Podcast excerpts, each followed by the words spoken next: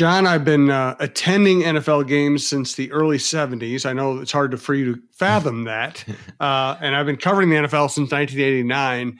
And I think that Vikings Bills game was one of the wildest, most entertaining, most unpredictable, most atmospheric games I've ever seen. I don't. I'm not even going to go down the road of hey, the Vikings proved something or the Bills are. I don't think we need to draw conclusions. Sometimes you just need to enjoy the spectacle, and that was a spectacle. It, it, was incredible, Jim. I mean, I right after the game, I'm trying to kind of put it in perspective and and and really process it.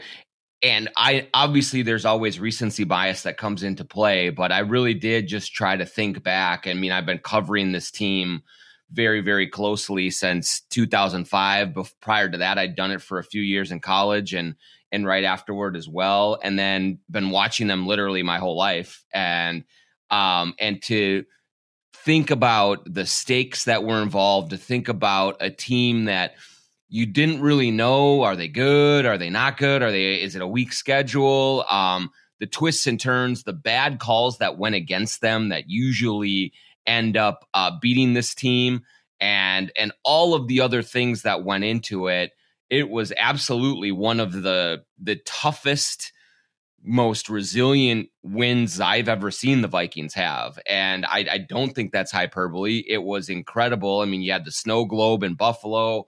Uh, you had a very good team in the Bills. You had a, a, a, really good performance from Josh Allen until he started to give the ball away. And uh, and in the end, Jeff Justin Jefferson and Kirk Cousins and the Vikings just went and got it. It was, I mean, it was remarkable. It really was, and I think you hit on a really good point there. I was trying to think when was the last time I saw. I mean, listen, Vikings play a lot of crazy games. Uh, strange things happen to this franchise. Mm-hmm. Usually, with the exception of the Minneapolis Miracle, which was sandwiched by them playing lousy for most of that game and then getting destroyed the next week. Uh, most crazy games go against the Vikings. And I was trying to think that the last game I watched, I thought that was epic. That was incredible. That might have been a once in a lifetime type, type of game. Last one I can really come up with that was really that back and forth all game, had that many twists and turns, that many surprises, was probably the 2009 NFC Championship game. And of course, that went against the Vikings. This was that kind of game, and the Vikings actually won it. Yeah, amazing. I mean, obviously not a playoff game versus a regular uh, playoff game, and that's that's a little different. But yeah, um, but yes, just in terms of high level drama, in terms of incredible individual plays and performances, and just the weirdness of the the botch snap and the and the touchdown and uh, and all of those things it, there was just sensory overload for three and a half, four hours that we were watching that game. It was it was wild. I mean, Kirk Cousins is absolutely throwing balls right to the Buffalo Bills at one point, like literally right to them for interceptions. And then he becomes Joe Montana uh, down the stretch and puts the ball absolutely in the perfect places to kind of keep things going. Justin Jefferson is one upping Stefon Diggs with the leaping one handed catches. And and then you get that incredible crazy sequence. QB sneak is stuffed. Then they fumble the snap, and Eric Kendrick somehow gets to the bottom of that pile and and grabs the the fumble recovery for the touchdown. Then they end up giving up a field goal at the end when they probably shouldn't have because Gabe Davis shouldn't have been uh, uh, uh, granted the catch on the sideline. I mean, like it was just uh, it was almost too much to bear. I was sitting there watching it in the basement, and my son, who is kind of sort of starting to watch the Vikings a little bit, but not really into it, was was right there watching it as well, and couldn't take his his eyes off of it. And he's he said, "Dad, that one needs to go in the Guinness Book of World Records," and, and I, I think it did. Like I think that was great commentary from Owen because like at the end of it, I I just didn't know even know how to process it and what to say about it. It was that wild. Owen will soon be replacing me as the host of the Viking Update Show. and by the way, this is the Viking Update Show. He's Jon Krawczynski from The Athletic. I'm Jim Souhan from the Star Tribune. As you can tell, we've both been covering, watching, talking about the Vikings for a long time. This is the show where we offer the writer's view of the uh, of the franchise. Uh, the other Viking show on the network is Jeff Diamond's Vikings NFL Insider, our show with uh, the former Vikings general manager. Thanks to Star Bank, our sponsor. Uh, thanks to all the sponsors across the TalkNorth.com network. Thanks to our producer Brandon Morton. If you'd like to advertise with this show or any of the many shows on our network as we grow, you can reach Karen Cleary at K C L E A R Y at TalkNorth.com. You can also follow us on Twitter at Talk North Pod to see the shows as they are released and get information on our live shows. And simplest thing, if you like this show, any show you like at talknorth.com, we got about a dozen sports shows out plus more outdoor shows, variety shows, Dave Lee, Mike Graham on the Gophers. Subscribe to your favorite podcast app. It's free. It's the easiest way to listen. Uh, so the Jefferson catch I, that's another thing. I, I, for decades, I've been watching the league for decades. I've seen a million great catches. I've seen wide receivers make catches that seem to defy physics and logic. I don't think I've ever seen any receiver with a defensive back with two hands on the ball in good position, a receiver with his body horizontal to the ground, three feet above the ground, one hand on the ball. I've never seen the receiver make the catch in that situation.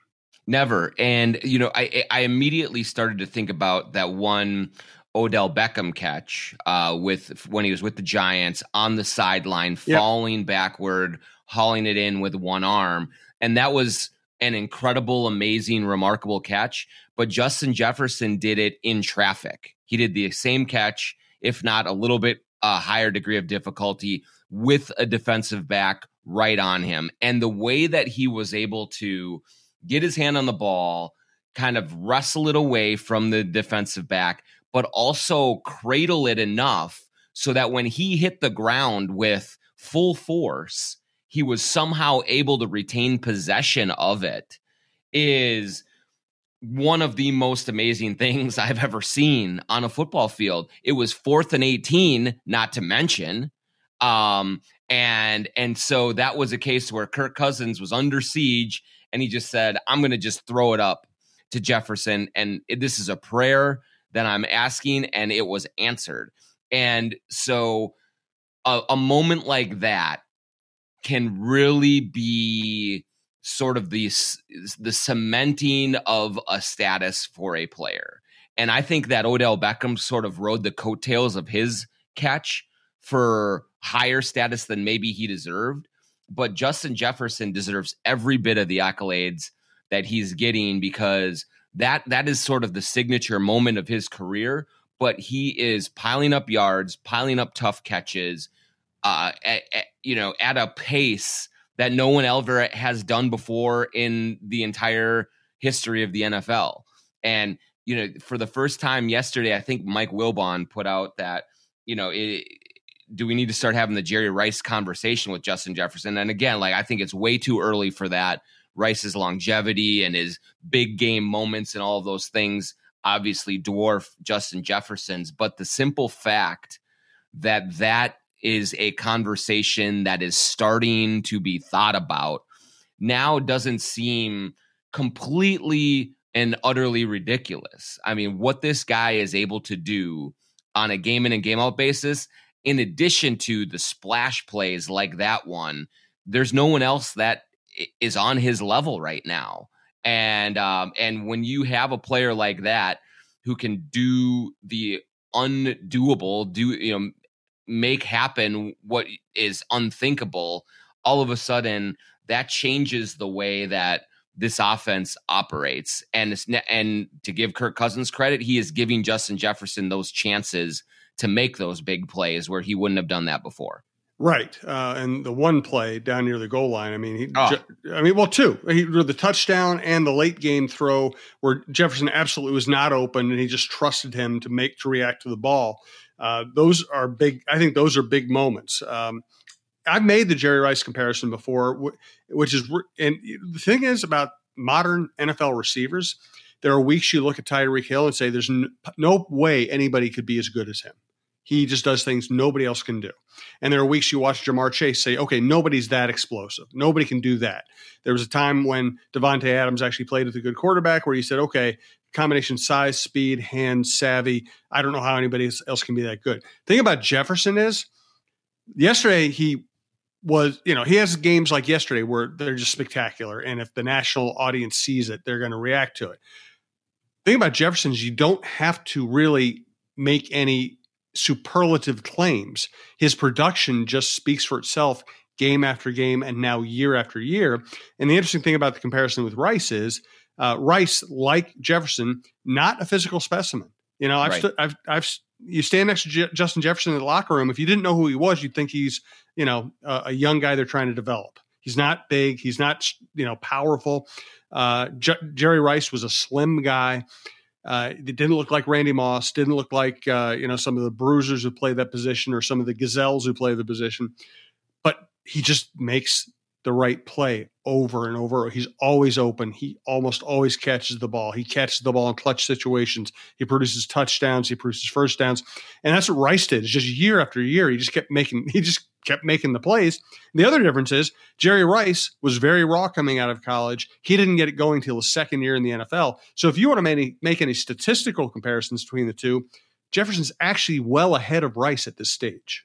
Yeah, and and I think part of that obviously right is just the the environment that they grew up in. Um, yeah. you know, Jerry Rice came along at a time when it was when the running back was the featured uh, component of a of an offense uh, when you did not throw the ball all over the place like like they do right now. And Justin Jefferson was raised in an era where um, it was spread them out five wide and and chuck it down the field, especially with that LSU offense where it was Joe Burrow just flinging it everywhere to Jefferson and to Chase and to to everyone. So he's had the benefit of a different kind of development.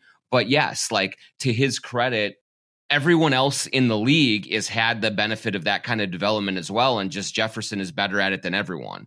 And I think that the one thing that I think is most Rice like um, when we talk about Justin Jefferson is there is a relentlessness to him in a game when he it has it going that there's nothing you can do to take him away. Um, I know that there was a period in the second half uh, on Sunday where you know Jefferson was not getting the ball every time down, uh, every snap, and and the Bills were doing a little bit better job of limiting him after a really big first half. But in the end, what they found out was if you have a quarterback who's willing to take a chance and put it in Jefferson's zip code, he's going to much more often than not come down with that. And so that means that there is a helplessness to the defense with Justin Jefferson that is that was there for Jerry Rice. Like no matter what, you knew when the 49ers needed a big play and everyone in the in the world knew that Rice was going to be Montana's desired target, he was still getting open and he was still making that play on the quick slant on what on on the corner out on whatever it was. And and that's what Jefferson is right now. Jefferson is the I know that this ball is going to go to him type of a of a play and there's still nothing I can do to stop it. And you know, I'm always reluctant to put anyone in Randy Moss's conversation. But the difference between Jefferson and Moss is that Moss would have stretches of games where you knew he was kind of taking plays off and he wasn't always into it. Jefferson does never have that. Never. Uh, there may be times where he doesn't get the ball, but he's running hard routes. He's going over the middle. He's doing all of the things that you need to do as a receiver to be as impactful as possible. I still think Moss obviously more dynamic down the field than Jefferson, but um, but in terms of overall, just I'm coming at you for 60 minutes plus, and you're gonna have to deal with me every single minute of that game. That's Justin Jefferson, man, and um, and I just think that he is reaching rarefied air very, very quickly in his career and everyone on the offense is benefiting from it. No doubt. Next question to answer Is this turning into one of those magical seasons? Let's get to that after I let you know that big banks aren't the only ones with mobile apps and convenient financial services. I'd like to tell you about Star Bank. Star Bank is an independent community bank in Minnesota. They're family owned and treat customer relationships as a top priority. You're not a customer number at Star Bank and they have no call center. It's just banking how it should be, a throwback to the good days. Mobile app check convenient services. You got it. Check out Starbank for yourself. For deposits and lending solutions, work with a local community bank that cares. Starbank.net, member FDIC, and equal housing lender. Uh, so, 2017, it, you got to a certain point in that year. You said something special's happening here, even though it's a backup quarterback and a backup running back. The way they play the game, the way they handle situations, the way they handle difficult games, uh, the vibe in the locker room, this feels different and it was different right up until he went to Philadelphia. Um, what? Yeah, yeah. And, and, this feels like that in terms of winning close games, vibe in the locker room, uh, a team that and listen, all teams pretend they like each other or at least try to put on a good face. Uh, this team, you actually believe it when you hear them talk about it, and they give you examples of it. Um, this feels like this could be, and and now we're talking about they were entering this tough four game stretch, right? Well, they just won the toughest one. Uh, they get Dallas at home that just blew a two touchdown uh, lead in Green Bay. Uh, then they have an average Patriots team at home, and then they have a Jets team that's you know playing well, but we don't know how good they are. The, we're starting to look at a team that might get up into a very interesting win total at some point. It, it sure looks that way right now, Jim. And yeah, I, I, I always the the scar tissue that I think most Vikings fans have, and certainly most Vikings media have that have just covered this team over the years, is you always are hesitant to sort of label something a magical season because it always ends with a thud. The 2009 season, the Case Keenum season, like a lot of these there's we have seen this before where it has all the makings of a destiny type of a situation and then it just kind of falls apart. What I will say is different that feels different about this team is that I do think that we kind of went into the season with sort of tepid expectations and um unlike like the Case Keenum year where it sort of came out of nowhere and you feel like you got this flash in the pan with a quarterback that just found a rhythm and found a groove with an offense and it was a great great story. Um Kirk Cousins is the starter. Like he was the intended guy. And so he has made a different kind of a leap this year, even though he's not the Kurt Warner coming off of the bench out of nowhere type of situation. Instead, it's the out of nowhere, unexpected, uh, clutch quarterback situation where Kirk Cousins has never been that. So if he can sustain this type of a, of a fearlessness and a resilience in the fourth quarters of games, that's what I think makes this team really, really interesting. Because the NFL these days is designed to have close games in the fourth quarter um, and and just to go down to the wire. That's the way the rules are set up. That's the way everything the the parity of the league, the salary cap, the talent levels between teams. It's all set up for games to be decided in the fourth quarter. And for a very long time, Kirk Cousins has generally not been up to that task. Well, the game against Buffalo was the most emphatic statement yet that he has turned some kind of a corner in that regard. He played not very well um, earlier in that game, made two really bad interceptions the airmail one over Osborn and the one that he threw right to the, the Bills defensive back. And you think, okay, here we go again, Kirk Cousins. Um, but now, what he has become this season is a quarterback that you have to bury when you have the chance. And that's why, Jim, I think that the Bills went for it on fourth down in Vikings territory um, in the fourth quarter because it was a field goal might not be good enough against this team. Like we have to score a touchdown to put this game away. And they didn't get it. And it turned out to come back and bite them. But that's the kind of pressure that Cousins and Jefferson and Dalvin Cook and and this Vikings team is starting to put on opponents is you have to really kill us to to uh to to to have a chance.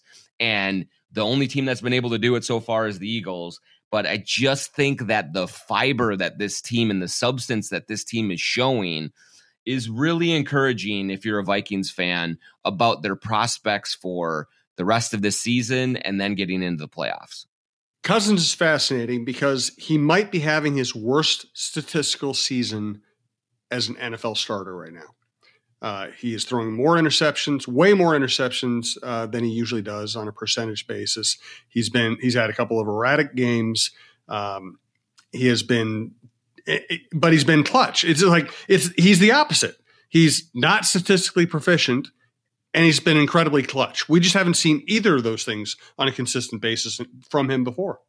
And he, I, I keep thinking about this, Jim. Um, Chris Finch, the Timberwolves coach, said before the season we were kind of talking about um, Karl-Anthony Towns and his three point shooting and his ability to maybe end up leading the league in three point shooting at some point in his career because you know he was three point champion last year. Uh, he was going to get a lot of looks, all this stuff. Now we we won't get into how badly things are going for the Timberwolves right now, but this quote stood up, stuck, stood stuck out, stood out to me. Ugh, is um, he said, "I never think that you should lead the league in three point percentage because that means you're not shooting it enough.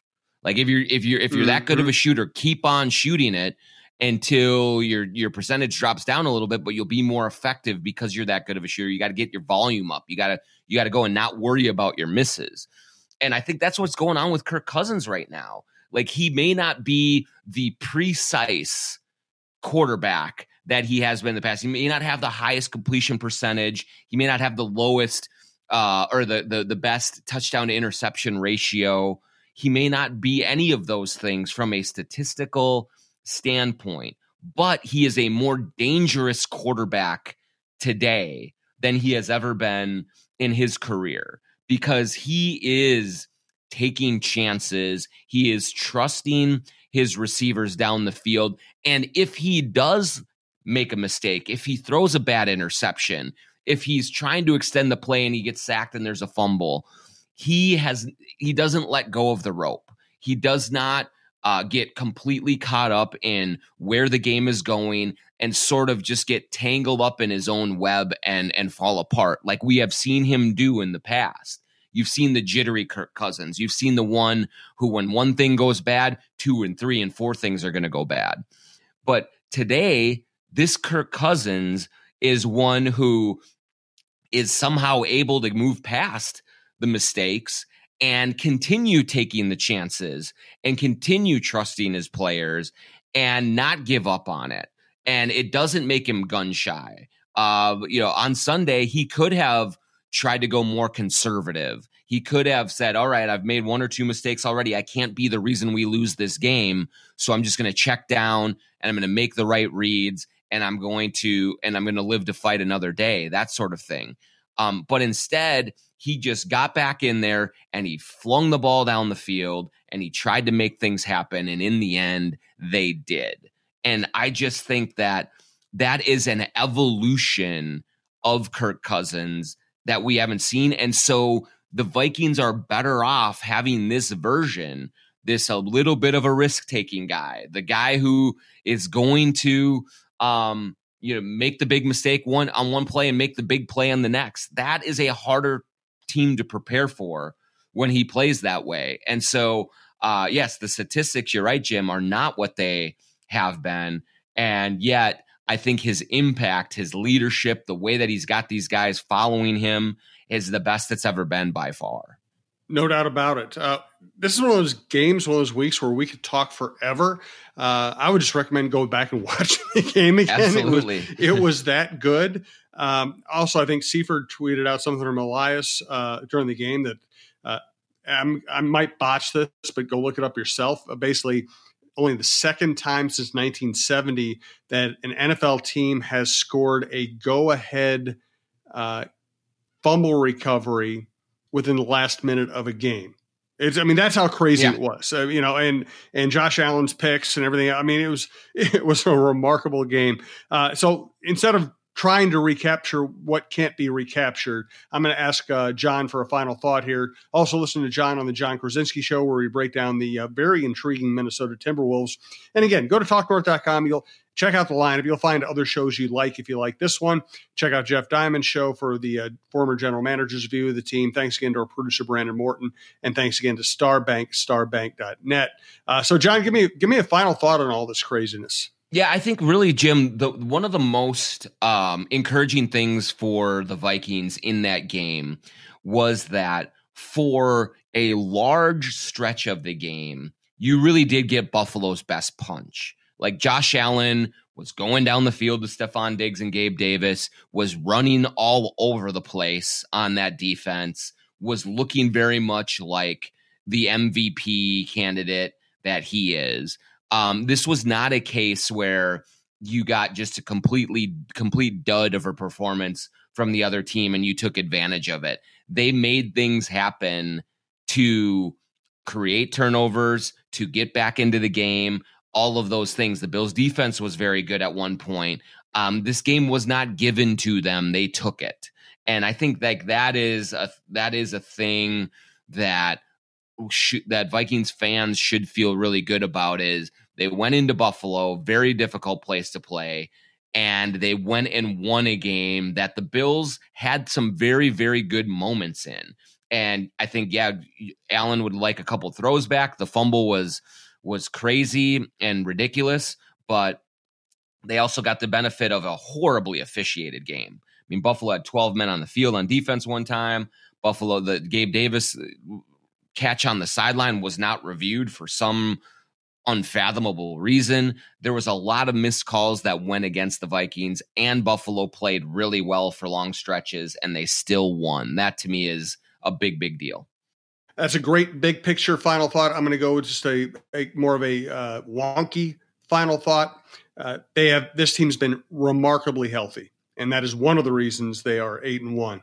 Uh, where they have had some injuries, even if even though not serious injuries, is along the defensive front and their defensive depth has held the defensive line depth has held up. Lynch has played well, Wonnum's played well, Jones has played well.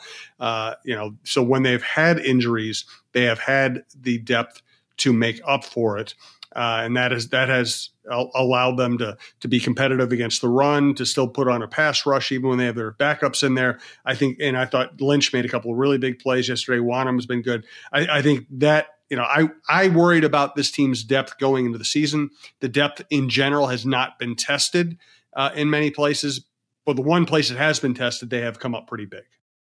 It's been great to see. This is going to be a, a, a, fun season. Is getting so much more fun, and uh, I can't wait to see what uh, what happens down the stretch here. And now you get to watch the Vikings play against the most overrated franchise in sports yes. on Sunday at US Bank Stadium. That'll be fun. John and I will be there. Uh, and again, check out the Jon Krawczynski show. We might even throw some Viking talk into that show because the Vikings are so interesting.